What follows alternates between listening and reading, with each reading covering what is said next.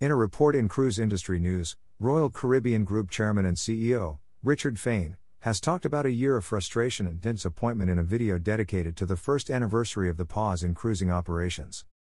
However, believes that the cruise industry is finally on the mend. Finally, we are beginning to see the light of day, he said in a YouTube video shared by Royal Caribbean's Vicky Freed on March 1. Ironically, while we are now entering what should be the most positive phase of the process, it may also be one of the most frustrating phases. These are the most hopeful days we've had in a long time. Fain compared the course of the pandemic to eating dinner, saying, I don't know about you, but I don't think about dessert before I go out to dinner. But once I finish my entree, I can't wait for the dessert. I think we're entering that kind of a period. We need to be careful that we don't screw it up as eager as I am to get to dessert, especially if it involves chocolate cake. I know I should eat my entree before I eat the cake. Fain explained that society now has the ultimate weapon to get the coronavirus under control, saying, We have three vaccines, which have all proven to be safe and effective in containing this virus, and they are being rapidly deployed. The beautiful part of this is that we know the vaccines work, we're no longer talking about theory or expectations. For example, in Israel, where the level of vaccinations is one of the highest in the world, the drop in cases has been clear and beautiful to watch, with the statistics impressive.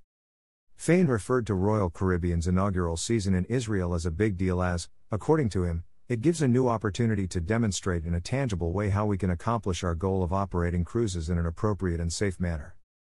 The question is no longer when will cruising resume, it already has resumed. Odyssey of the Seas will be our fifth ship operating around the world, and is very much a part of our ramp up. Cruising has restarted and it will ramp up nicely, Fain said in the video.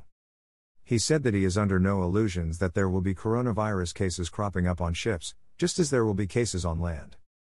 However, I believe it's also possible to establish strong protocols to deal with those cases when they arise.